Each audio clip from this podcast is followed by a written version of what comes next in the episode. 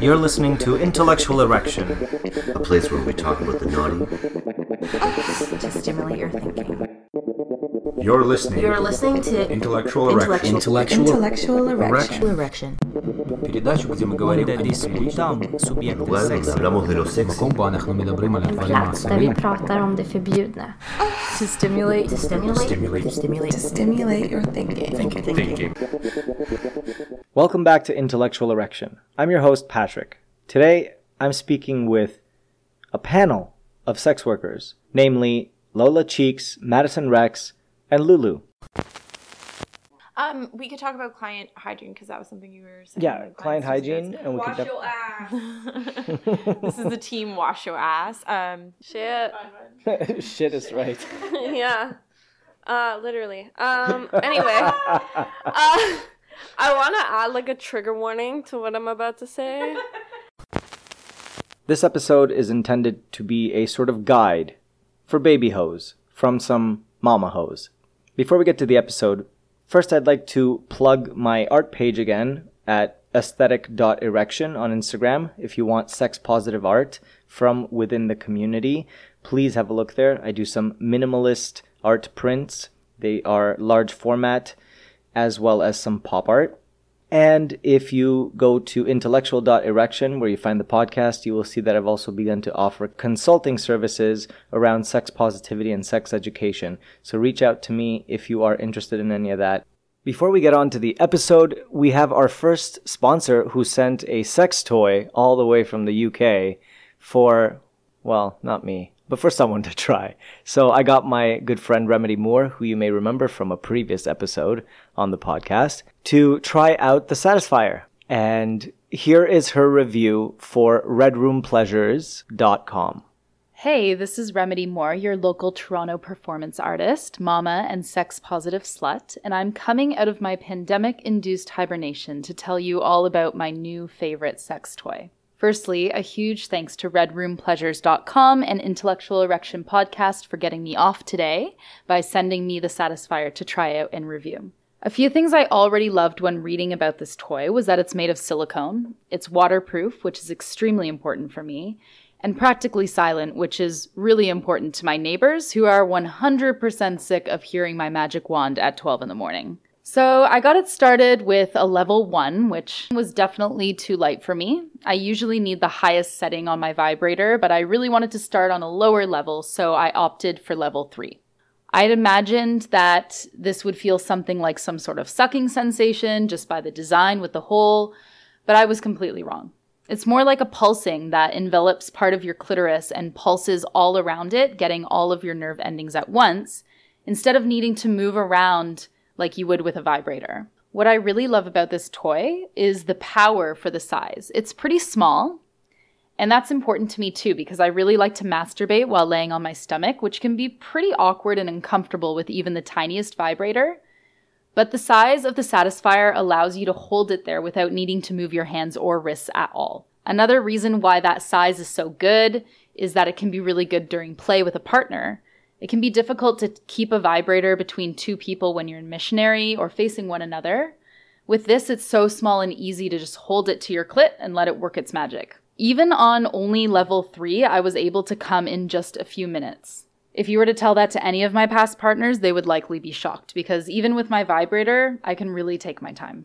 So after coming on only level three, which again, I was pretty shocked about, um, I had to take a couple minutes and kind of get going again because I really wanted to try a higher setting just to get the full experience. So I upped the setting a couple more to get the speed going, and I have to admit, I had to very actively stop myself from coming too quickly. So I think it's safe to say that the Satisfyer will probably be the next addition to my bedside table. It's definitely a versatile little guy that packs a lot of power, and uh, I don't know. I don't. I think in terms of a vibrator versus this, there's a lot of wrist work to be saved here. If you want to hear or see anything else um, that I'm up to these days, you can check out my Instagram at Remedy Moore, which is R E M E D Y M O O R E. And there you can find all of my burlesque, all of my photos and modeling, and any kind of podcasts or writings that I'm working on at the moment. Thanks for listening. If you want to get your own Satisfyer or some other sex toy, head to redroompleasures.com or check them out on Insta at Red Room Pleasures. And you can get 10% off your order by using the code INTELLECT10. That's INTELLECT10 for this podcast because intellectual erection's too long. Now onto the episode. And as always, listen, subscribe, review, and most of all, enjoy. I'm sitting here today with Lola Cheeks. Madison Rex. And Lulu.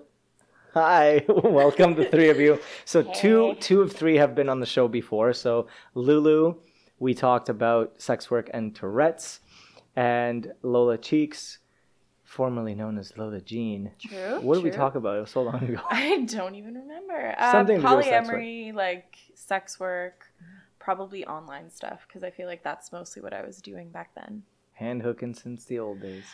No, I started hand hooking in the past year. I love that term. I just I know, I it's just my say it today. I was excited about it. And then we have Madison Rex, fresh to the show. Yes. Okay. so the three of you are here to talk about Sex work? Yeah, but like a guide for baby hoes. Yeah. Like Yeah. just fresh into the industry. So, Baby Hoes, this is your guide if you are interested in sex work and you want to know what you're getting yourself into, kind of how to deal with money, how to deal with clients, how to keep safe and sane, and uh, just how to navigate all of it, including the social and promoting yourself. We're going to talk about all that. I mean, I've asked Lola and Lulu the origin question before, but we can do a refresher. Maybe you've remembered something else since, and then Madison Rex will have a brand new story to share with us. So, the origin question is Presumably. huh? Are you trying to remember? Presumably I have a story. I don't know. Got to think of one now. yeah, yeah, you, you certainly do.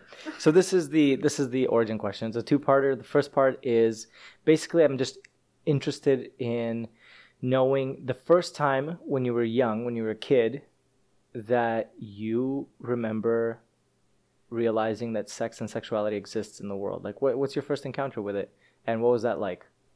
It's it's funny because since like when I listened to the old episode with you, I'm like that was a lame story. Like I actually so my story is kind of well yeah it's a little weird. Um so, basically Lola Lola Cheeks remix. yeah I'm I'm I'm remembering something now. Let's do this. My my memory is really good. Um, so I was brought up in a really really Christian family, and um, I remember being really young, and I would touch myself, and I didn't really know why, but I knew I had to do it in secret. I knew it was something shameful because we're taught to like cover our bodies, and we don't really talk about sex in our household ever or anything like that.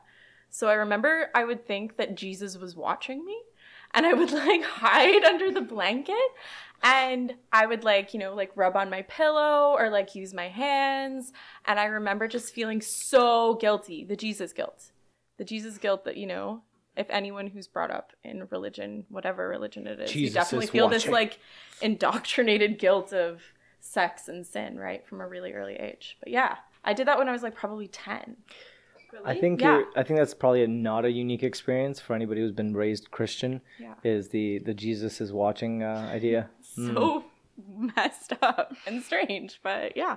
All right, who's got the next origin story? I was actually thinking about this and talking about it recently, or else I probably wouldn't have had this story in my mind. I would have totally forgotten about it. But um, I don't know if this is actually exactly what you're looking for either, but it sort of applies. So I can, I don't know if at the time I would realize what, like, it's like almost like proto realizing sexuality. Like, probably I don't know, like seven or something. I was still playing with Barbies, so around five to seven years old, maybe. And I remember watching this episode of Who's the Boss. and I and it's such an odd like thing that happened in the episode. There was like a mud wrestling scene between two women, and I like really loved this scene in the show. It just made me feel a way that I'd never really like felt before, and it was probably all about. It was like definitely because it was two women, and it was definitely because they, there was a power struggle involved. And I definitely remember going downstairs and playing that scene out with my Barbies like a lot. And who was the boss? Yeah, exactly. That was the question. They had to figure that out, and I would use like my um the th- the tin that I kept their clothes in as like the mud, I guess, and they would like s- make them struggle and fight in it all the time. Yeah, Hot. Good I old totally forgot about that until Barbie semi primal recently. play. Can we role play that? Yes, sometime? we can Down. definitely. Okay. One of my Only fa- favorite memories. Only, only fans video coming up. yeah. Yeah, definitely. Yeah, definitely. Okay, and Lulu. So I already kind of said my like origin story of like how I found out that sex existed, but I kind of wanted to like feed off of this like kind of like not weird energy, but like this like different take on it. But like I said this before, I grew up in a family that was very alt left. So um like you know, porn is violence against women and all this stuff, but masturbation was not something that was shamed against. In fact, like my mom was like, "Hi mom, by the way." Uh, she was like, "You have to masturbate to know what it's like to before you have sex. Like you have to." And she would like check in with me once a week. Have you masturbated yet? I was like, "No." And that like made me not want to masturbate until I was like 14. And like but at that point, I would like I would be like, okay, tonight's the night. I'm gonna do it. I'm gonna have an orgasm. It wouldn't happen like a year. I know, but she would, and then like I would say like, no, I'm not doing it. Like, fuck you, mom. I'm not masturbating. I wouldn't masturbate because she was like, you have to know what it's like. Like you're kissing boys. The next step is gonna come. You need to know what your body does. So I was like rebelling against her by not masturbating. but yeah, no, like I remember like one of the first times I was like turned on, I guess. I was like playing The Sims. and they woo. Yeah. They what? They Isn't it called woohoo or woo? It's They woohooed. Woohoo is having sex. Yeah. Oh, in The Sims. Okay. Yeah, so like that's like my first me- I'm like so embarrassed I'm talking about this. But like the first time I was like turned on was like playing The Sims at my friend's house. I was like, what is this feeling? But then also like I, I wasn't like too young, but my mom was like, you have to masturbate before you make a guy orgasm because you have to know how to orgasm before a a boy you make a boy orgasm. I'm like, it makes sense now, sort of, but I think it was just kind of weird. yeah, it made me rebel in a different way, but yeah, yeah. I will not touch myself because I'm encouraged to. show you. I'll show you by repressing my pleasure. Yeah. So yeah, Makes Uh, sense. That's my that's my weird story. Awesome. Well, it's great to hear it between Barbies and Christianity and The Sims. I think we have a, a robust sample of early childhood sexual experiences. The next part is usually how you became involved in the sex positive communities, which means everything from kink, polyamory, fetish, sex work, and all that. Um, again, two of you have already answered this previously, but if you have any additions to that, if not, Madison, you could take it away. FetLife, I guess, at first, and then going to subspace parties that are no longer a thing anymore. But that was my first experience with that sort of scene. But um, I that guess through fetish modeling, like then meeting different people and different scene members, and but I guess like Oasis Aqua Lounge would be kind of the first time I really felt the sex positive part of it, maybe specifically yeah, working there as an aqua flirt. Oh yeah. OG Aquaflirt. yeah, yeah, we got two, two or three aqua flirts, right? yeah. Yeah. Okay, well, why don't we get into what we're here to talk about? So let's talk about your work. Where do the three of you work? What type of work do you do? And then we'll get into some of the tips and tricks for the baby hoes. I do lots of online work. Definitely during the pandemic, that was my main focus is modeling a variety of things. You'll find me naked in the woods a lot. Um, and my OnlyFans, I've really put a lot of work into filming content and stuff for that. Um, but temporarily, right now, while things are still relatively cool, I am a massage attendant at Flirt Spa. Um, yes, and my name is Lotus there, just to confuse everyone. There's already a Lola on Oh, the geez. schedule, so I couldn't have that name. So she's actually said that she's had people, she had a guy, and uh, the guy walked in and was like, Who are you? And she's like really hot. So I feel like that would be really offensive to have somebody walk in. And anyway, sorry, I went completely off topic. I don't know what I, what was the question. no, no, your, your answer was perfectly Okay, good. okay, okay. Um, but you work you work at a massage place Yeah. as a professional masseuse, if you will, Yeah. of the erotic persuasion. Yes. Very, very good hand jobs, you know? Oh, there you go. Ha- hand hooking, as you like to say, which I, I love that. You have to say it in that particular accent as well for it to for it to work. But yeah, that is what I, I do. Um, so similarly, I'm doing a lot of online OnlyFans, um, mainly, um, especially right now in the pandemic. And I was formerly, potentially, maybe will pick it back up again, working as a stripper at various clubs in the city. Started working as a stripper in Windsor, which is, you know, slightly different, but yeah. So that's what my main focus is, I suppose.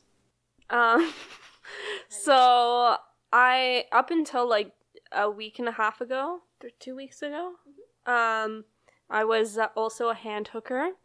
Um, I I worked at both the spas that Lola worked at, so I was doing that, and then um, I switched over to uh, Allegra, independent escorting. Um, however, I think I will be taking um, my services almost fully online at this point. Um, just because the OnlyFans is really working out and uh, it's something that I love to do. It's very creative, and uh, camming's where I started, so it just feels like it's going full circle. So, online work has always just been my favorite. Yeah. So there's uh, there's a few things that I'm curious with the with the online work, and we're gonna get to that in a second. But something just cropped up in my head, which is because we've been talking about hand hooking. I want to know the the trade secrets to hand hooking. Like, what is the technique that you use in order to, you know, make somebody finish up a little bit faster? Or what are your preferred techniques? What what works on most of your clients? Because I'm sure there are some like, you know, trade secrets behind the scenes kind of stuff that would be interesting to hear about. Yeah, um, I would just say like one of the major things is lots of lube and actually to go slower than faster because like a lot of guys are like sensitive near the tip and they are like, "Oh yeah, it actually hurts when you go fast." So, you know, actually like being slow and like Sensual. more sensual yeah is mo- was more at least my my thing that i did um also i don't know um just kind of having like a routine in your head that you like play out um sort of like so you have like markers of like time in the room also because you don't want someone to like take advantage of your time as well so To be efficient. yeah, you have to be efficient, especially if it's half hour, um, which most of the appointments are a half hour. So you have to kind of adjust how you do things, whether it's half hour, 45 minutes, hour, 90 minutes, two hours. So you kind of, yeah, it, Yeah. it's different. I guess I would agree with you on the like slow. I really like like a slow build up. So like an average session, it's not all hand job, right? Like you do a massage, you slide your oiled up boobs all over Oh, their the back, body and slides you know are the breathe best. like well, I mean now you can't breathe in their ear, but you know you used to be able to like kiss them on the neck and do all the like the slow sensual things that like really turn them on, and then you know eventually they're like, can I turn over? Yeah and you do it to the front. I wish I could like describe this motion. um, this So is like my go-to. Like I put my Okay, so your hand is, is in an upside down grip, Yeah. going from the base upwards while twisting your wrist. I like twisting Yeah, it so you get like a little it and do this tornado spin of But you hand learn- flesh around your. Right. Sometimes you can do it for a really long time, so you Yeah. learn how to do different ways to kind of like save your Yeah. your wrists, and Yeah. you have to learn how to be ambi ambi jerk stress. Ambi jerk stress. like my right arm is so much stronger. I'm like, okay, we need to we need to switch this up. Do you ever just two hand it? Yeah. Oh yeah. If the if it's big, it it, dep- it, it depends on the cock and playing with playing with balls. But like most people balls. like like slow. If they like it rough, they will let you know. Have you ever have you ever had to go to the prostate to like really yeah. I did on Sunday. and you, I always keep a glove in my basket. Is that a know? surefire like like um, if they request it, yeah, for sure. Oh, yeah. okay. So it's not like okay, this person's taking a while. I so wouldn't just gonna- like do no. Usually, like people would have to be like, "Hey, do you mind doing that?" And I'm like, "Sure." I'm just gonna grab my glove and proceed from there. But like, I have lube like specifically for that too, right? Right. Like, I'm I'm prepared for the situation, but it doesn't come up very often. Okay. Yeah. All right. We could talk about hand hooking all all night long, you know. So Madison, anything to add? Even though you're not exactly in the no. Okay. I don't do that. Yeah. I mean, I just Yeah. dance up on them and Yeah. on stage. That was my gig. So do you have any trade secrets for uh, private dances? What what works best to get your clients' attention and to keep them there actually for more than the one song? talking, like Ah. just sharing your personality and things that you don't mind sharing about yourself that are true is all like how you basically run the clock out. And like giving whatever intimacy that you're comfortable with, like I am not the greatest twerker, not the best like other types of little like moves like that that girls can do in the room to kind of I don't know keep the guy hypnotized. But my uh, skill was definitely the gift of the gab and just keeping them engaged in some kind of conversation, and then um, making them feel like they're the only man in the room and that kind of thing. It's just about giving them your attention and telling them a little bit about yourself. I think that's a very important thing when it comes to, to stripping. It's not so much about the techniques and like the what you can do and how your body can move because that can entertain for like a little while, but I think it's that that humanity that Yeah. that comes through through like the conversation and making that person feel like they're you know they're being seen and they're being you know considered and not feeling lonely is a huge thing that that a lot of like lonely men will go to to sex workers for and to you know to the strip clubs so Yeah, I they think that- just want a a huge- conversation They want a a, pretty Yeah. girl. and a connection, Yeah. even if it's um, a, they have a monetary exchange for it too, Yeah. right? Like it benefits them in a lot of ways. yeah well they get to they get to feel good it's it's you know they get to have a little bit of human connection I love making people feel good. It's like the best, one of my favorite parts of my job. Like I actually do enjoy a lot of a lot of it. absolutely Yeah, that was my favorite part of like hand hooking was talk hooking. I love talking too. Yeah, I'm very Yeah. I'm very chatty. I actually had a client the other day um, that guessed that I was from the East Coast because he's like, "You talk a lot," and I'm I always tell them like, you know, if you'd rather be quiet, like, what is I'll this shut like up. kitchen like- party yeah, like he's like, yeah, you talk a lot, but he had a great, you know, he had a great session. I, uh, you know, twerked my butt because woo when it's oiled up, it looks great. so let's get into this baby hoe guide yeah. Let's guide some baby hoes. So if you're somebody out there who's looking to become a professional hoe, there are avenues for you. And obviously we can't cover everything here today, but we can talk from the experience of three professional mama hoes. if that's if that's appropriate terminology. No, I guess so. Like we're moms. I'm. I've always been your slut mom. Yeah, Lola's Slut my mom. slut mom. I don't Slut know. mom. I feel like I could be a, a mom to other sluts. Uh, maybe I've graduated to. Well, there you go. Regardless, we're gonna have a, a little bit of a of a guided tour through what to expect, how to get into it, and all the other parameters. So, I think the first thing we can talk about is the various types of work. Right? We can we can discuss a little bit what kind of sex work is out there and what to expect from getting into the the various kinds of sex work that is available from online things like OnlyFans to you know massage parlors to strip clubs to uh, full service sex work. I guess we can start with with online, which um, Lulu is like the expert. Like we we've cammed together, uh, Madison and I, but like we've never like really killed the game. Like you have to take a lot. You have to be ready to spend a lot of time and dedication into it and building a fan base, which Lulu has a lot more experience uh, in. So I'll let you take it. Yeah, I think that uh, just like camming has always been like a really, really, really good thing for me. It's definitely not for everyone, um, but I think that it can be for a lot of people if you like um, put the work and effort and you have patience um, to do it. So I guess like there's many avenues that you can do online. So for example, I started on uh, Cam. So um, I originally started on Cam 4, but I don't even tell people my username because it's so embarrassing. Um, What, what Well, was your username? I'm not saying it. I'm not saying it. oh yeah.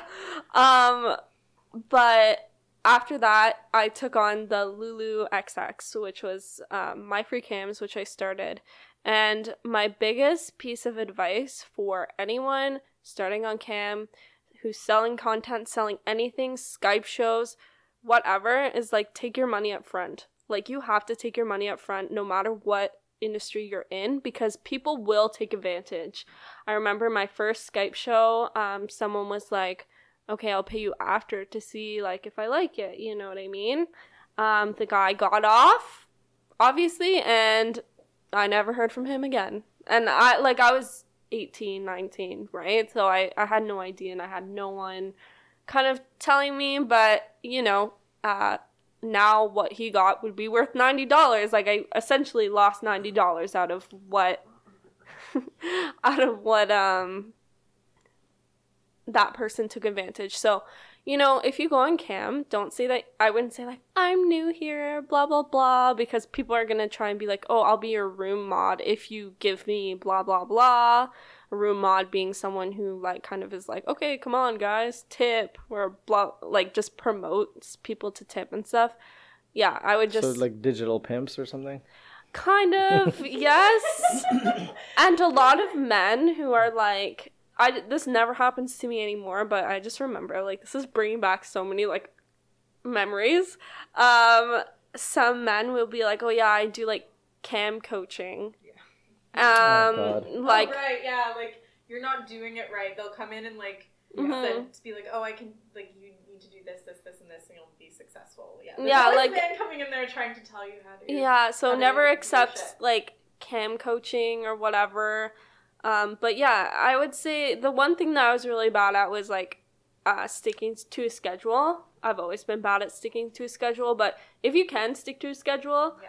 do it, and you'll build the same people um, like coming up or whatever. But yeah, so always take your money up front.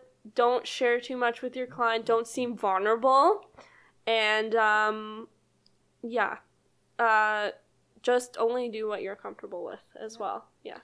So then, uh, the, do the rest of you have OnlyFans? Yeah. Okay, so let's get some uh, perspectives on the OnlyFans because with COVID, I know a lot of people have flocked to OnlyFans to try to make some money. a lot of people have put a lot of work into their OnlyFans. Um, I know all three of us have. We collaborate on stuff constantly, but it is a really, really competitive game because there's so many people, including dumbass celebrities, that are going to swoop in and take. I was you know, I was gonna ask about the shit. Bella Thorne issue actually. you know, and, and you your know, perspectives. you know, I'm, yeah, we I was we're saving all that. cheesed about it. Hmm. Um, we can we can talk about it later because that will go way off topic. Um, but knowing your brand is really important in this industry, and I think that it goes beyond online, but especially online. Um, and knowing that people are going to like you for who you are. Yes. Like people on OnlyFans are looking for an experience with a real everyday girl. To be honest, a lot like a lot of my followers, and I used to think that I had to be super done up and do the most for videos. Some like some of my most popular ones are when I'm wearing like no makeup and I literally woke up and I'm like, oh, morning masturbation, and people like people love an authentic experience. So everyone has something unique and amazing about them, especially when it comes to like your sexuality. So just like really own who you are and whatever you're comfortable with sharing with the world. But like that's that's how you can gain a following but also promoting your ass off and on um, instagram and twitter and being prepared to be deleted and shadow banned and blocked but like that's how you're going to drive um, your followers up if you're new and starting out So it seems like that that touch of humanity that we talked about just a little bit earlier when it comes to stripping is also important digitally because it makes people feel connected to you like you're an actual human being that they could encounter on the street and have a genuine connection with.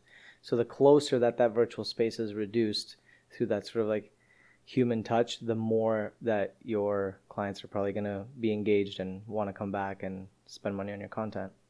yep exactly Yeah, I read some advice like uh, blog about camming that was uh, gave a good analogy where it's kind of like you wouldn't lend money to a stranger on the street or well, I mean sometimes you do, I guess, but you're less likely to lend money to somebody who's just been asking you kind of like nowhere out of the blue that you don't know, but you're much more likely to give somebody money out of your pocket that's a friend of yours. So in a way what you're doing is like making these people feel like your friend. So making intimate bonds, as much as they might be based on kind of shallow things, are you're kind of allowing people to feel like I'm helping somebody I like versus just kind of asking for money right away um, and getting kind of frustrated about it is not necessarily the best approach because people don't necessarily feel all inclined that inclined to open their wallets to somebody who's just complaining that they need money you know but if you like that person and they feel and you feel some kind of connection you feel like you want to help them so that's where that kind of relationship and that's where like the sweet spot is i think Right. So again, it comes through in the in the connection in building a little bit of a connection with your clients. Mm-hmm. So unlike some of the skepticism, it's not just this cold transactional approach that's going to get you really far in this industry. It's actually just putting your your humanity up front. yeah i'm have- a warm and fuzzy i'm a warm and fuzzy sex worker part of like- knowing your brand is knowing how to show the part of yourself that is that um, part that people can relate to. And you can't just be i mean some there unless you're specifically say in findomming or some other very specific very like niche type of um, online or or vice or uh, otherwise um, that's specifically derived at like give me money now you know piggy or something like that. You um you do a lot better and it's a lot easier and enjoyable for everyone when you're kind of like enjoying it and having fun doing it. And the way that you do that is because you've found like bonds and connections with people. You kind of have to like doing like making connections if you want to be a sex worker i would say in most cases. That's part of like what it's really about. It doesn't seem like that, but it is really more about the connections and conversations that you're going to have. Yeah, I would like that's like exactly like you have to know how to connect to people and like, you know, be pleasant to talk to as well. Like you you don't want to seem like you're like, "Oh yeah, uh-huh." Like you just that your ulterior motive is to just like take all their money. You know, you can't walk in the door with that attitude because it's not going to work. But also you have to like not get taken advantage of at the same time. Like you can't spend too much time because if you want it to be a job, like you have to have income. But with that being said, um when I was first starting as a cam girl, I had lower goals, like in terms of like how much money I wanted to make. So I was like really sick at the time that I started working um, on cam. So I'd be like, okay, as long as I'm making, um, what was minimum wage five years ago? Ten- Like nine bucks? 14, 14 an hour. No. no Yeah. Nine, nine, nine, ten dollars. five years Five It's like years ago. 14 Yeah. Yeah. Oh, maybe I was like a lot. I don't know. I had a goal. I was like, as long as I'm making fifteen dollars an hour, um, that's more than like a normal job, and it will pay my bills. So I know that sounds like really cheap. Yeah. Um, but like at the time when I was just starting, I had these small goals, and I'd be like, okay, I can make this, and now I'm gonna raise my price a little bit as the following came. So I would don't don't sell your worth like be like, oh yeah, I'm I want to make like one dollar an hour. Like don't don't be like that, but like have like a reasonable goal, like just slightly over min- um, minimum wage, might like might be a good place to start. You know, For online. for online. Not not not. Oh my god. Don't do not take my this advice for in person. But yeah, do not take this advice for in person. Yeah, I know. Fa- if you're- fast food sex. Yeah, no, no, no. I feel like this is like maybe bad that I'm saying this, but no, no.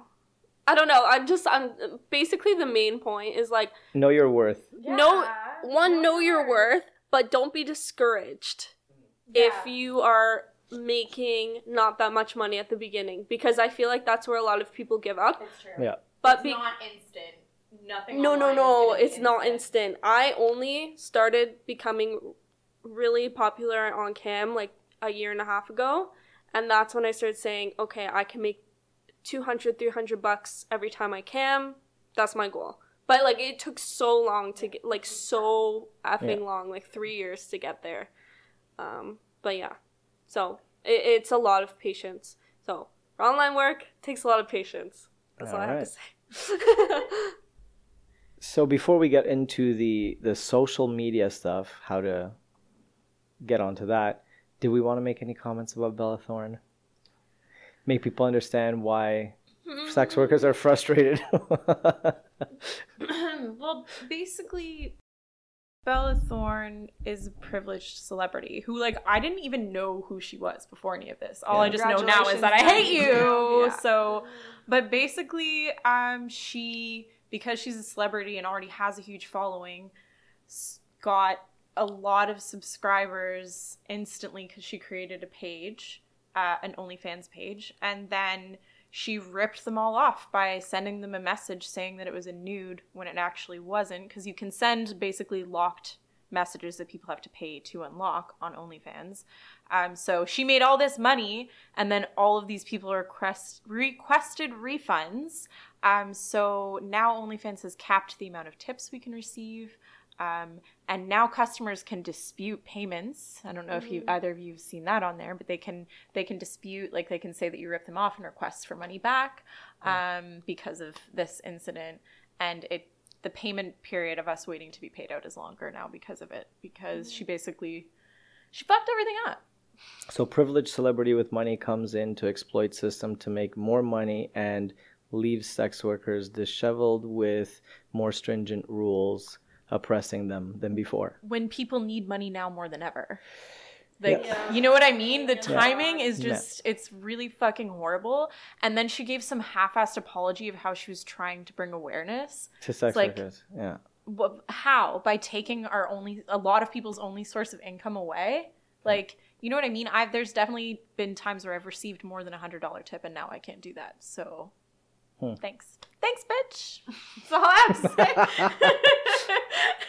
say. Any other Yeah. comments on that? Uh, yeah. So I I basically hold the same opinion as Lola. I have just like a slight variation. So first, um, I think the timing that she did it again was fucking awful. Like, yeah. So, and she has like. th- with the timing, it's like she has all the resources to um, put together these like fantastic videos and all this stuff because she has this like wealth and all that stuff. And ultimately, I know this sounds weird. I don't think I would care about that aspect that much if it weren't a pandemic. But the thing that really pisses me off is that she's like, oh yeah, this is a nude nude. Ripping, scamming people's never okay. So it's just like, that's the part that really makes me angry. Ultimately, no one can stop anyone from making an OnlyFans. Is it right for her to do it? Probably not. Um, however, yeah, just during a pandemic with all her resources, tons of girls are like coming in with like a um a a camera on the on the computer, you know, like not even a webcam and you have to go and back and invest all the money you've made in that week on a better webcam so that it's Yeah, on Good. equipment, upkeep, Yeah. all of that. Yeah. so she's going in with all this resources to like have this amazing production during a time of like economic crisis for so many people. because Um, she's rich. And yeah. privileged. Exactly. And I actually like like I'm like whatever. People can make OnlyFans, but I'm pissed off that she did it during a pandemic and that she ripped people off because scamming people is just a scammer. Is a scammer is a scammer. I didn't I didn't even know that she had actually posted pictures that she claimed to be nude that weren't. I had no idea in the content that she posted. That's also another big issue because a lot of what we do is a um, the basically the trust between the buyer and the seller is broken. So lots more people who are OnlyFans patrons could potentially be more skeptical that we're going to offer the things that we say we're offering. It just basically paints us all on OnlyFans like a scammers, which not all of us are. Lots of us intend to um, sell you the things that we are advertising, but that just is another thing that delegitimizes the things that we try to do and advertise. Yeah, so basically there was no positive net effect from Bella Thorne going on to OnlyFans and she's just made things worse. And I I think that the other thing that like really pisses off sex workers specifically is that she's trying to like white knight everyone and like save everyone and be like, "Oh yeah, look, this is what being a sex worker is like and because I was one in quotations and um or like I am one um but she's coming from like a very like privileged again situation so like um she's like oh yeah I've directed a porn before okay anyone with 500 bucks can direct a porn like you know but like Or an iPhone or yeah, Yeah. exactly like anyone with five phone. yeah whatever can direct a porn um but there's like a lot of struggle that like sex workers go through that she'll never have because she's a celebrity. So like you know you have to go in with it like oh i had like i don't know i don't maybe i'm wrong with this but i don't think you can have a like a le- like a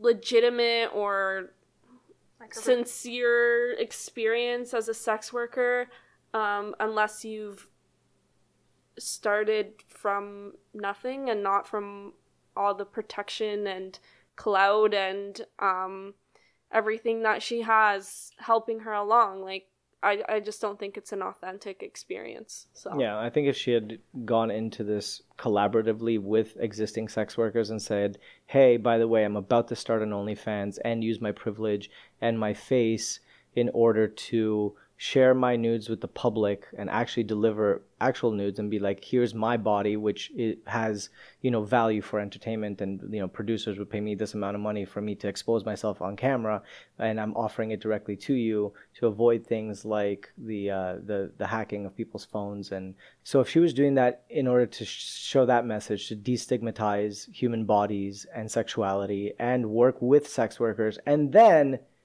take that money and put it back into the community and try to help fight against SESTA FOSTA, that would have been an approach where even though it's a little white knight-ish, it removes a lot of that privilege because now you're taking that power and you're offering it to the people who need it. Let's get into the social. So if you are a baby hoe starting out, you are going to want to be on social to promote yourself, whether or not you want to maintain anonymity, we can talk about that. We can talk about the type of social media platforms that exist, the better and the worst ones, and what to do to avoid things like getting shadow banned, removed, and what to do when it does happen. Because for at least two of you, if not three, it's already happened more than once.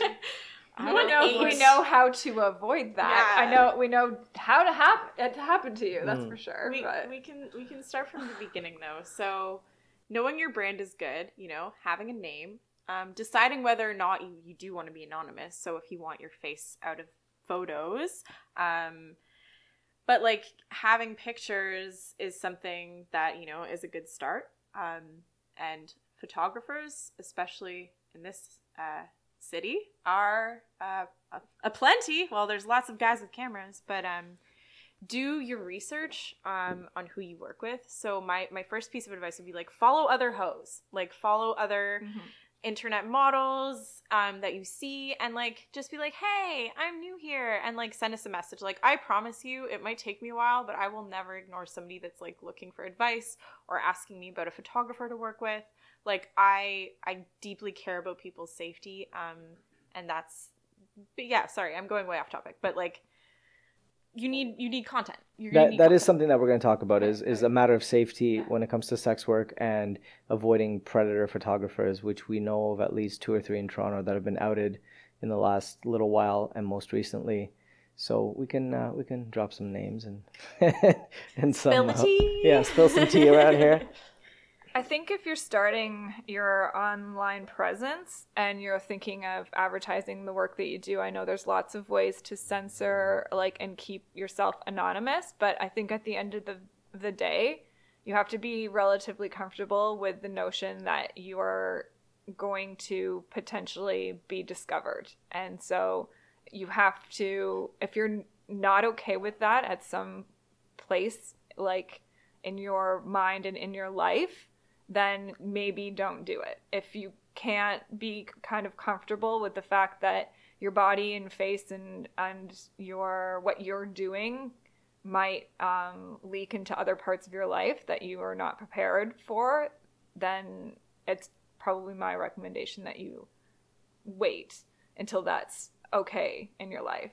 You have to definitely be sure that that's something that you're you can kind of keep your lives and different things separate and i actually kind of managed to do so semi successfully for a long time so it's possible to do but it's um, something that i know at the end of the day i would you know if those things walls came up i've already got my mental things in place that will um, allow me to be okay with that so you have to be okay with that i would say Right. So like there's no point in in pretending like you're going to be anonymous forever because somebody will recognize you, some part of your body and maybe the place that you took the photos or they know or some sort of tagging system alerts somebody and people are really super excited about outing other people that they know to family members and friends somehow. Mm-hmm. It's a so- horrible thing, and people shouldn't do that. And you definitely, I don't endorse that behavior, and it's for sure horrible to do so. But if, and I'm not necessarily speaking about like intentional outing, just even, you know, your pictures are never going away. The internet never deletes everything. So something could circulate into, you know, from whatever source, even innocently. You have to just kind of be okay with at some point on and um some level of your brain that like my pictures are out there in this kind of like in this light and you have to be kind of all right with that Yeah, so prepare for the worst case scenario. If Yeah, your family or relatives or whoever or friends find out or employers, what are you gonna do? What's your what's your plan? yeah Yeah. lots of um, budding models might take pictures because it's exciting and then not be fully prepared for the repercussions and try to get those pictures removed and I, i've seen that happen a few times and it's not um, a su- successful thing to try to do or people have tried to do it and with varying levels of success. So if you feel like there's any part of you that's going to regret those pictures eventually then probably just don't do it.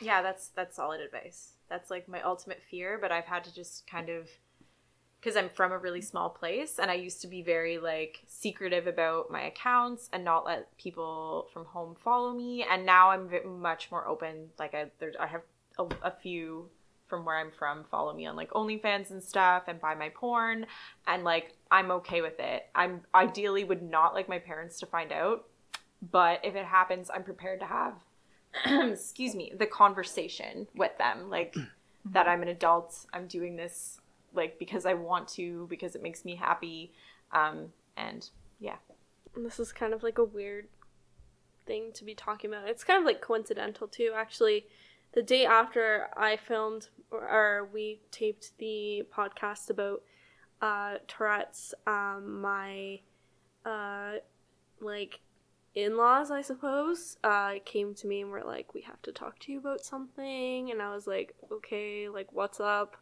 and they were like, "Yeah, we know what you do," and like all this stuff. And basically, it wasn't anyone's fault, um, but uh, you have to be careful about what you link your phone number or um, personal email. So it wasn't actually me who linked their uh, phone number, but it was my partner li- linked his um, phone number to his person or not his personal, his like photography Instagram. So he's at Prawnstrar. on Instagram. Um, but uh, yeah, so you know his parents saw oh a suggested con- uh, contact, so they click on it because they saw like um, something that looked familiar. Oh my god, it's uh, it's Lulu and like her naked body, and then they go check on Twitter, and then there's uh, me. Like sucking off their son and then oh my god she works at a spa and she gives hand jobs all day to random men oh my god like so they just and it was like literally i was living at their house at the time and i was stuck in quarantine with them having to explain like all this stuff. They're actually okay with the the OnlyFans and stuff like that now um but yeah you have to be like no matter like it, it took five years before someone discovered and you have to be prepared that the most embarrassing people are going to like my my father-in-law has seen me have sex um and uh, i'm i'm really lucky that they're really liberal and the fact that they were like oh never wear a blonde wig it's not a good look for you What is he, a sus- subscriber now? no, not a subscriber, no, but just on like Twitter and stuff, they've seen stuff and they've joked about it. Um, so I'm really lucky to have that, but you could have like a really bad experience where like people disown you and um stuff like that. So you have to be we kind of expected that if um my my parents found out and they hate it, if his parents found out they would be accepting of it. Uh, we kind of suspected that. Um, but Right. yeah, he was at, at first they're like um to my partner, "Oh, is she um manipulating you into you being okay with this and all that stuff." So, Hmm. it was a long discussion. It took about a month for it to So then, yeah, being prepared for that conversation or that eventuality is something that is important. Now, when it comes to specific social media promotion, the two primary sites that you're going to go to are Twitter and Instagram. Facebook, not so much. I don't think that, that would even work for sex workers at all. I want my parents But- to find out. I guess I guess the most sex worker friendly is Twitter because they allow nudity. But as you some of you were saying earlier, they're starting to crack down. We also know that Instagram cracks down fairly often on sex workers, and it could be in a number of ways. Either because bots will see your images as being sexually explicit, people report your images because they're butthurt you didn't respond to their DMs, or they find it personally offensive, or somebody stumbles on to your profile through one of your hashtags, or I think another uh, reason is that somehow you are discovered to be a sex worker by some sort of link. I know that if you link OnlyFans in your bio, in Twitter and Instagram, that's sort of like a flaggable thing that that could get your account removed or shadow banned or whatever. What advice uh, is there for for doing that? How do you how would you go about linking your OnlyFans on Instagram, knowing that that's a potential Uh, personally, like Lola and I have just tr- like trial and errored for a long time. Currently, we are suggesting people follow our fan page just to be really like discreet. It's really frustrating that you can't just advertise it like you're I don't know have an Etsy shop and you can just link it like you you know on any other person selling their own business can on Instagram and Twitter. But um, we have to be clever in the way that we suggest people check out what we are really truly offering, which is like our paid content. Um, so just being kind of clever with the wordplay, see what other people are doing in the scene and kind of follow suit so that there can be the new lingo for, you know, the the potential subscribers and patrons to know and understand. They'll kind of start to like link, you know, when they say this, this is what they mean. You know. Yeah, because the problem with uh, with the OnlyFans website is it's not. I don't know how it's constructed, but their search engine just absolutely sucks. You cannot search for anybody by their username. So unless you have the direct link to someone's page, you literally cannot find them Yeah. on OnlyFans. So then you're stuck to to having to use the exact link, and that might be the thing that flags you Yeah. as being a sex worker on on social media. So I don't know if you can if there's like sites where you could do like a redirect link that might be an option. Uh, this is for people who program or people who know internets more than I do. But if you could You, do a redirect link somehow, uh, then people would just click and you say like fan page, and then it redirects or whatever. Yeah. If I that mean, helps. that would be kind of an interesting idea to look into from a technology standpoint. Well, maybe I'll think about that some more. But um, uh, other than that, too, this is like maybe a more general advice um, about the psychology that might be helpful to adopt when you're thinking about, you know, being shadow banned or um, your page is getting taken down or you're not getting the response that you want um, on your social media and that sort of thing. The way that I decided early on when I started kind of using Madison Rex as a way to, as like my persona for all of this like stuff, linking it all together, fetish modeling, OnlyFans, stripping, whatever. I see her as part of me, but she's separate. So when anything doesn't go right, it's not me personally that's failing. It's just that business that I'm doing or action that I'm doing is not currently working. So if like I had to like mourn the loss of my Instagram from like 6 years or whatever it was of content, personal, professional, whatever art that I had created over so long that um, was just deleted like that out of like the blue. But at the same time, it was um, essential that I, you know, like a Buddhist, decided to just like let it go and not try to attach Dwell. too many things and meaning to it because it's really just the thing that I do. It's not me, all of me. And so if you can think of the things that you're putting out there as like art that is, you know, just something that you created but isn't and people's like judgment of it isn't judgment on you as a person. It's just something that you're doing. Um, you'll be able to see it with more objectivity, be able to work it in ways that maybe are a little bit less like less personally um, motivated and more, you know, with a, a crucial objective business savvy. Right, because at the end of the day, sex work is work. So if you treat it like work, Yeah. then anything that's work related, it doesn't have to be personal Yeah. necessarily. that also relates to the kinds of you know DMs that you're inevitably going to get. You know, if you're if they have things to say about you that are less than positive, you can think of it as well. They're saying that about you know Madison Rex, whoever she is, not you know me. That's a good way of Yeah, thinking about it. I it. like that. Yeah. Well, I guess that also blends into notions of safety, which is something else that we're going to talk about is how do you stay safe as a sex worker in all the possible ways, in ways that I know not that you know very well.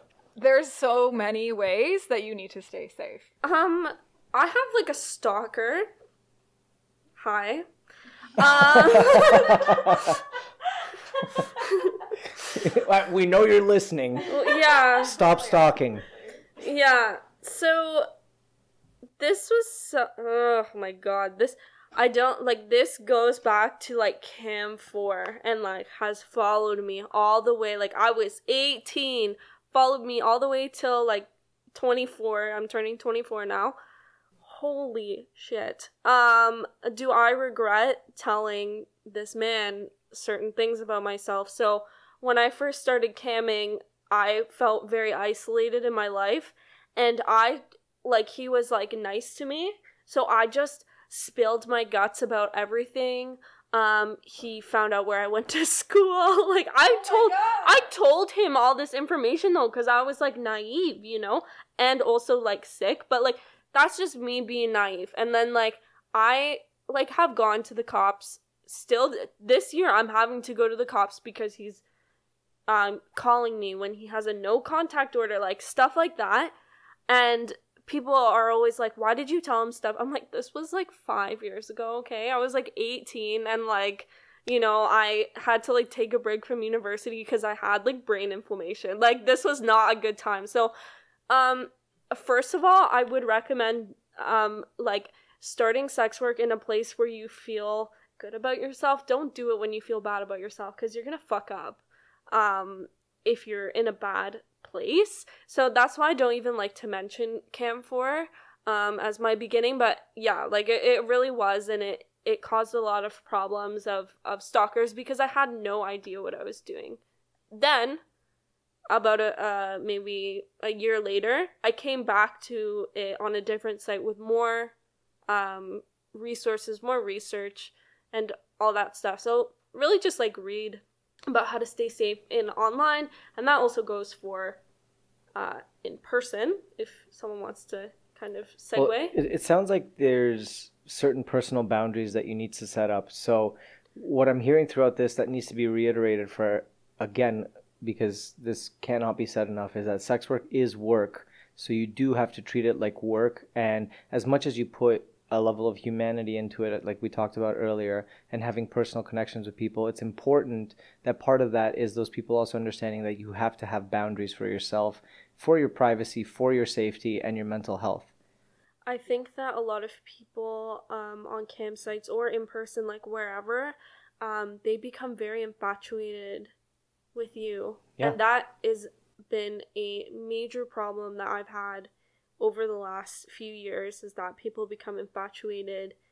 They want to be in a relationship with you. Like, it's just things have total like totally spun out of control because I I've had troubles with boundaries. So I think just like knowing what your boundaries are, knowing the red flags when someone is going to cross your boundaries is like a big thing. And honestly, I'm still learning about this shit, so I think probably one of you guys should talk about this because I'm not the expert at boundaries, that's for sure. It's okay. Others can learn from your mistakes. Yeah. We yeah, we will reiterate knowing your boundaries and that applies to all forms of sex work. How much you're willing to give away for free when you're talking to someone who's DMing you. Um, if you're going to engage with the person that's going to, you know, try to insult you, um, clients will give you red flags. So I guess this would I'm going right to like full service. Um, I'm very very strict, uh, and people if they say certain things to me, it's like a strike.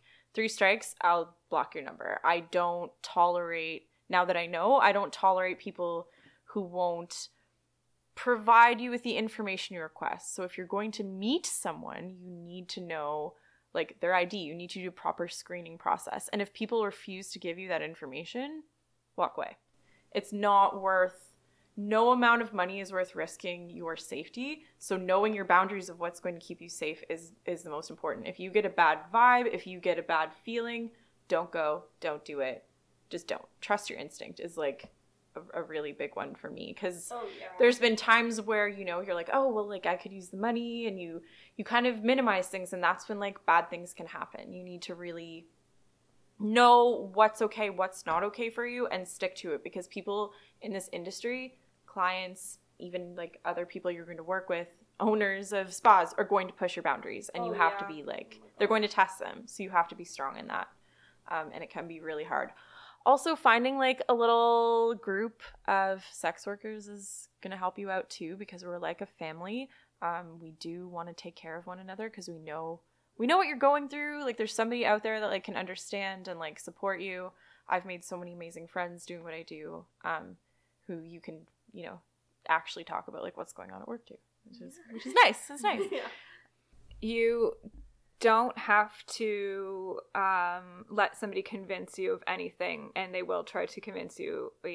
Um, clients in particular will try to um, get you to lower your prices, get you to extend your time, get you to try to try to get more out of you. Um, almost like like everybody likes a sale, everybody likes a deal, and clients of sex workers are no different, and they love to feel like they've gotten something special or um, something more for the you know suggested asking price.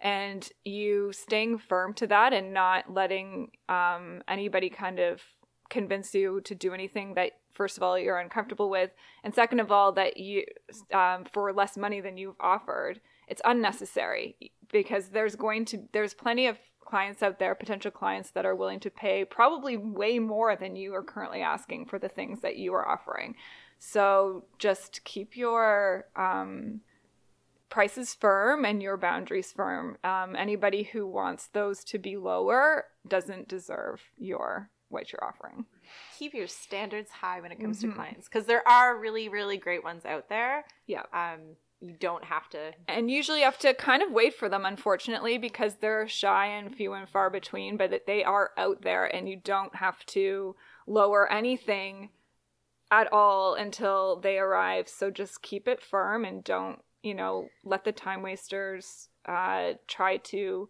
chip away at um, whatever it is that they feel like they are attacking to try to get whatever they're trying to get from you for less Well, a stripper friend of mine said the other day that this drunk client came in and he was asking for a deal. So she's like, Yeah, okay, we can go upstairs. For one song, it's 20 bucks, but special deal for you tonight. If you do three songs, it'll be 60 bucks. He's like, Amazing, I'm down. being clever like that it works so well in the strip club when you can make somebody laugh they're yours so yeah that's he was drunk enough to believe it was a deal and he went That's for it. So that's great. Yes alcohol and you know lap dances go. Yeah. yeah. Alcohol and math, not so much. no it- yeah like yeah. Yes sir it's been 15 songs. Now you need to pay me $300 there you go.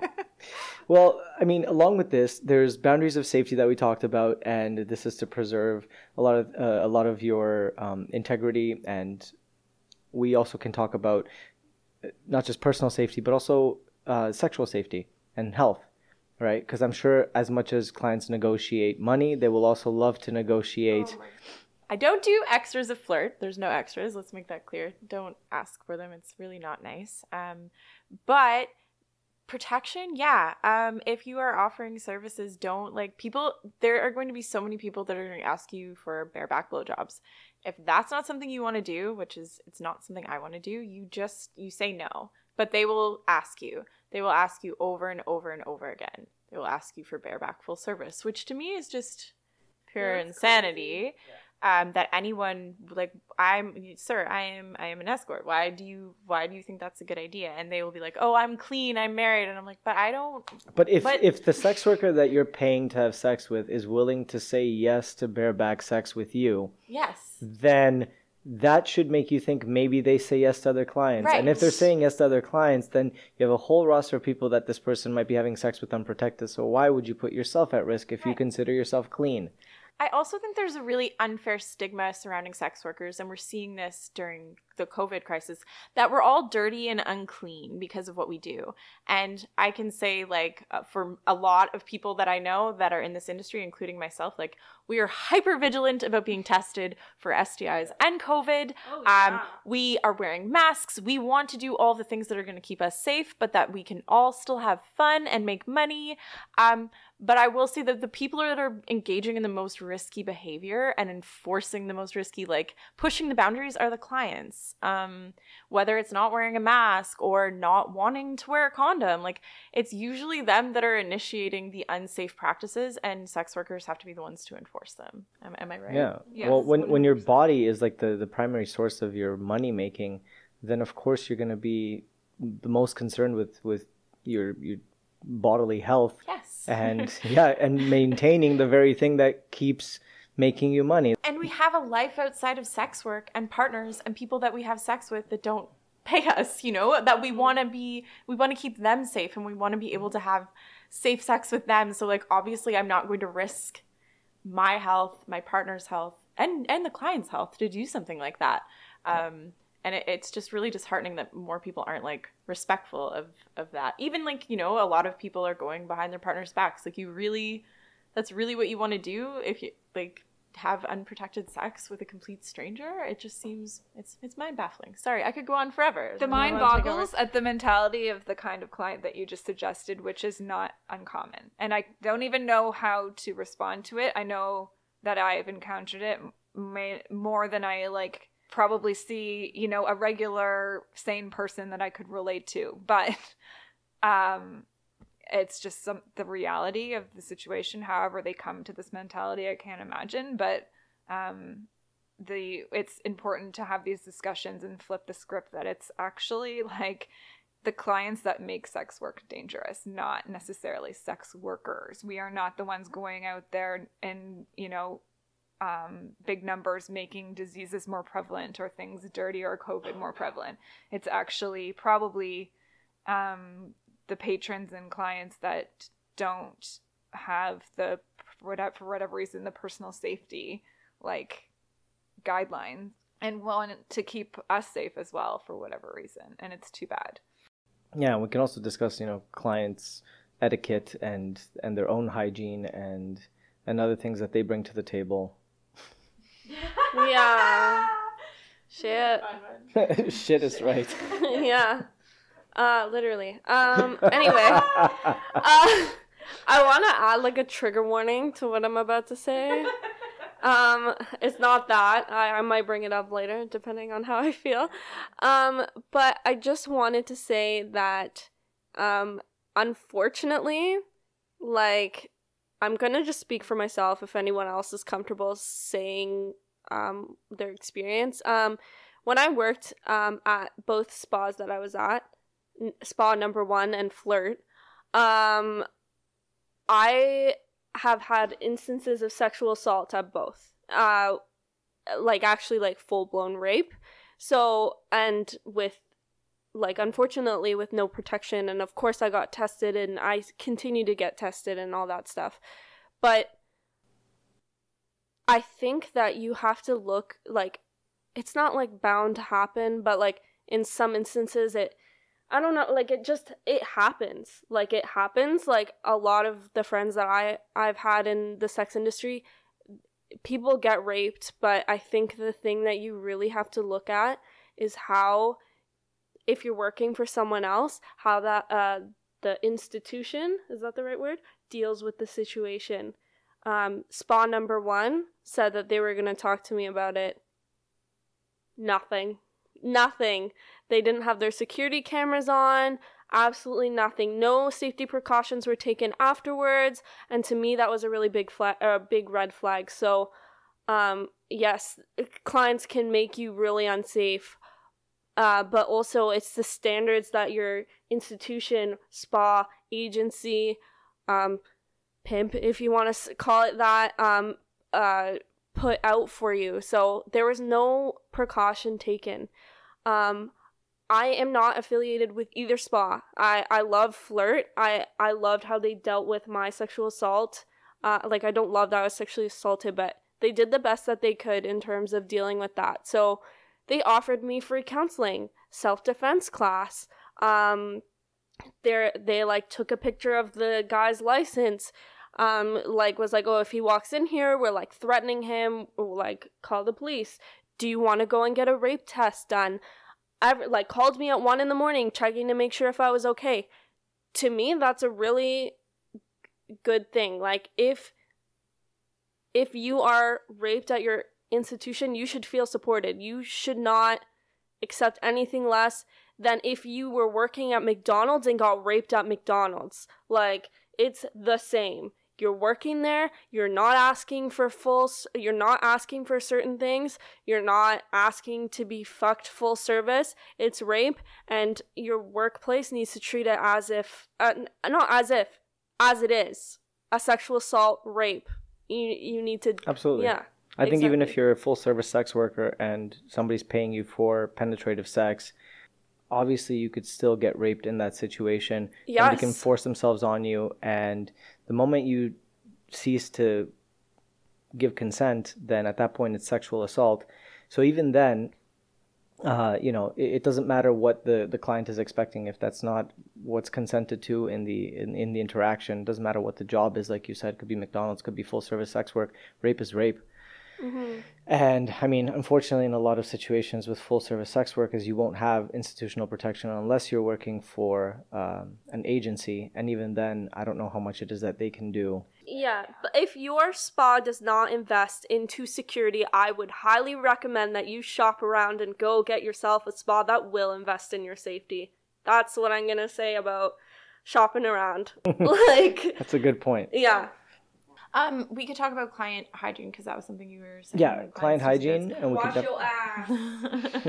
this is the team wash your ass. Um, yeah, if if if you show up to a appointment, even if you've had a shower before you get in the car and drive to where you're going, please just take a shower for the kind lady. It's the time, especially of COVID. Like just just wash yourself thoroughly, well, well, Yeah, because wash like off. if you don't if you smell nice i will be like much more happy to be Yeah. cozied up to you like if you stank i'm gonna try to be as, as far away but close as possible you know what i mean like it's it's very nice job, etiquette but hygiene yeah. just please wash your butt properly in between like get in there and your peen. and your peen wash it all with soap Get uh, the foreskin. Mm, do you remember this story? oh no, this is a Pull story. Foreskin and wipe your dick. I'm, I'm gonna I'm gonna get off of the dick topic because that just makes me um and go back to but kind of building on what uh, Lulu is talking about on doing your research, whether it's a massage place or escort agency or a photographer you're gonna work with. Ask around. Ask people you've seen that have worked there or have uh, been associated. Ask people what their opinions are and do your research before you uh, make a decision on where you choose to to work or who whom you choose to work for. Um, yeah, do your research. Yeah, similarly, if um, you have things that make you feel safe and that institution or photographer or whoever it is that you or even client requests that they don't want you to have that, then that's a huge red flag. A thing um, in modeling that is a big um, bone of contention between photographers and models is whether or not we should be and it should be kind of encouraged that we bring an escort or you know somebody with us to shoots and any photographer that thinks or tries to convince you that you shouldn't for various reasons that always benefit them more than you you shouldn't shoot with them if they find it uh, impeding of their ability to make art or whatever then they obviously you know that Their that art is is questionable. that is like a, a small price to pay i'm sorry buddy for our feeling safe because you don't understand the risk that we're putting ourselves in constantly and always there i unfortunately can barely say and probably it's you know women and then maybe a very small percentage of men that i've shot with over the seven years that i've been shooting you know erotic and fetish content that have not crossed a boundary at some point of some kind. And so um, from small to large like um, incidents that have you know various effects and i have to carry those with me forever. And so if bringing somebody to a shoot that may or may not make it you know slightly less creative for you is what it takes then you should just allow me to have that. Absolutely. I mean, I've had I've had people who have asked to have their partners uh, or friends show up to this podcast for recording when I've done it in person because there have been people that I don't know, and they've wanted somebody here to to you know to be around so that they could feel safe. And even for me i'm like oh having another person in the room creates extra noise and that's something i have to account for but i wouldn't i my first response to that is of course of course you can because i know why you're asking this I get it. It's slightly Yeah. inconvenient for Yeah. you, but you know what? It's going to be 100% more traumatic for me if, you know, that I didn't bring somebody and it ended up, you know, in a situation that like uh, was uncalled for or a boundary was transgressed. Absolutely. Okay, well, we've covered a lot here, so I don't know if there's anything left to be said about maybe etiquette or money matters in when it comes to sex work. Save your money. It's we don't know what's gonna happen tomorrow, ladies and gentlemen. Mm-hmm. Save your save your coin. I did not see the pandemic coming. And I no one freaking saw the pandemic coming. And at the end of the pandemic, I had zero. You know, like money goes fast. Save Don't- it. Save it. I, I went to Jamaica like right before the pandemic, and I regret it. Yeah, like any other job and any other um, situation, it, it's smart to save your money for a rainy day. And this is no different. It feels really nice when you get that cash in hand, and it's really difficult to put it away and not spend it on things that are shiny. And we do really, really, really hard work. And so I think it's very common for sex workers to spend money on themselves to make themselves feel good because, and and you should do that with a portion of it for sure because we do a really hard job and you deserve it.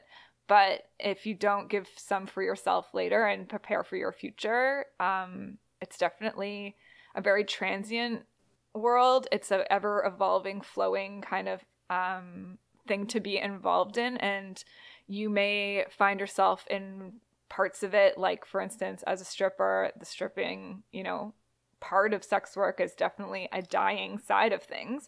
So, um, if that was your main gig, I'm sure you're feeling kind of the pinch. So, it's, you know, always smart to think about your future as well as, you know, live in the moment. Yeah, so have that self care stash and that long stash. And yeah, it is precarious work with um, with sex work because things change all the time. Laws change that will either prohibit or create legislations to inhibit your work, or you'll have things like a pandemic that will shut down your workplaces, and then you'll have to go online, which that transition can be difficult. Yeah. Or entire websites can come down that Like that. were hosting all of your work, or your social media profiles can be taken down after six years of working on them with all of your mm-hmm. professional photos and everything. So yeah, these are these are things to keep in mind. Mm-hmm. Now the final thing we come to is the sexy story segment. So let's get some sexy stories to end off this episode. What kind of sexy stories? Whatever, whatever. Um, I will share one of me and Madison since she's here beside me. Um, so as we mentioned earlier, we're former aqua flirts at Oasis. This is her favorite story. she tells Ah. it all the time. and we we used to do performances there a lot and there was one night in particular where it was a glow party night. So we went in early and we got our bodies painted. I did rainbow targets on my butt cheeks because that's my thing. Um, but we had like we were very prepared. We made an epic playlist. We had a glowing dildo um, Thomas. thomas. He glows in the dark. i've named Thomas the glowing dildo. yeah. I name all of Madison still does, and it's another thing. Um, so yeah, we just had like this really epic scene. It was really fucking hot. Like you fucked me with that in a variety of ways. We were like eating each other out, and then we had like glow paint all over, Over our, faces. uh, we got really into it, and we put on a really epic scene. And I just love when people who are watching are into it. And then we had so many people come up and be like, "It was amazing!" And like the playlist was so good. Like the music, it was just like it was my my highlight best performance at Oasis, and I did a lot of spectator shows there. Uh, Months later, people would find us like randomly at Oasis or other things that we might be at or attending and be like, that was a really sweet show. Like, you stuck in my mind. And it's because, you know, us being legitimate, actual real life partners, we were just kind of like playing off of our own energy, which is something and a comment we get a lot too. Yeah. 'cause we Yeah, just- that, that comes across in the, in the spectator when you have that intimacy. yeah, Yeah. exactly. When you have that chemistry.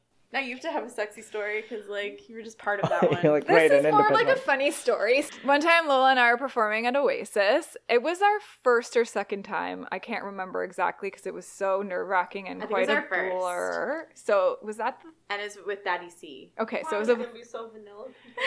it was a so we had this threesome performance planned and we were all kind of nervous i think i mean i don't think me and the um our shared boyfriend at the time had ever performed live before. And so lola was our like kind of like foray into it being like it's cool guys don't worry it's gonna be great. And we're just kind of like i mean i'd like done sex in front of a cameraman before but not in front of an audience and that's a whole other thing. Live audience. Yep. So we were kind of nervous, but so we brought some of our friends for some reason. We thought that would be a good idea, who proceeded to get a little bit tipsy, and one of them gets a little feisty when they're tipsy and becomes a little bit vocal in the crowd. Probably the most vocal person in the crowd, and was very excited about the whole thing.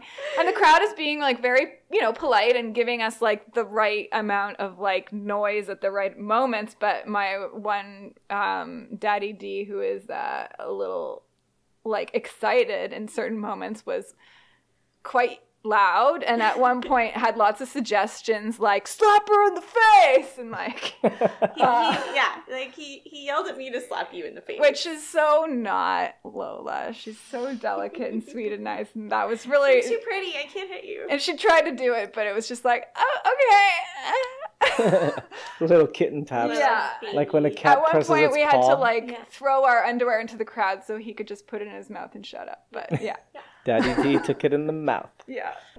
Are you guys ready for my vanilla? I love sexy So ready. vanilla stories.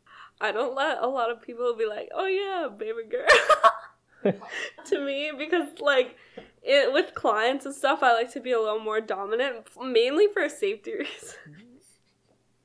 so like for personal sex life, I like to be more submissive, if that makes sense. Like in my.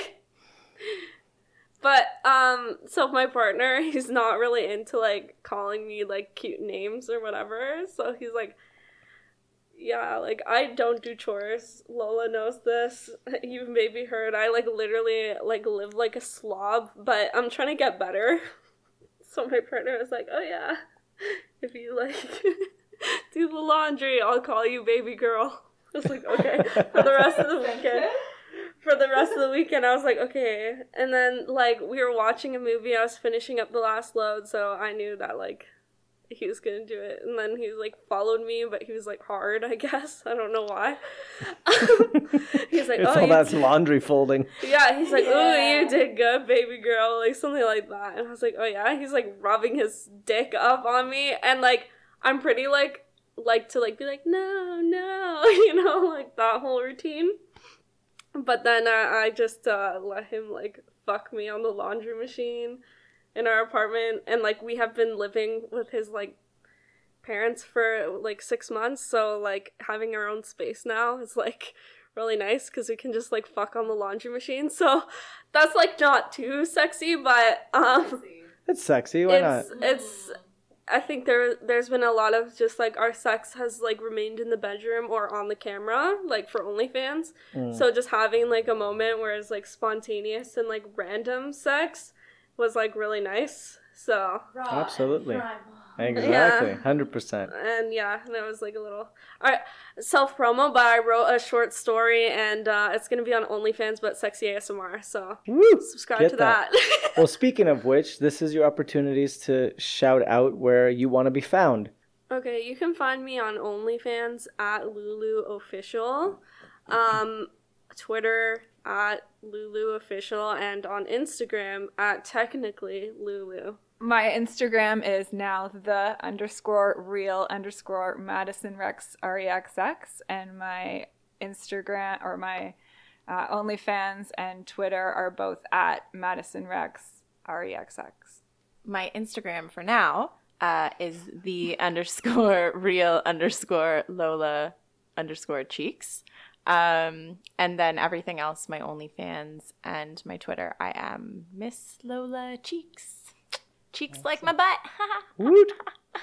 All right. Well, thank you all for your time. This has been wonderful and educational. Thank you for having us.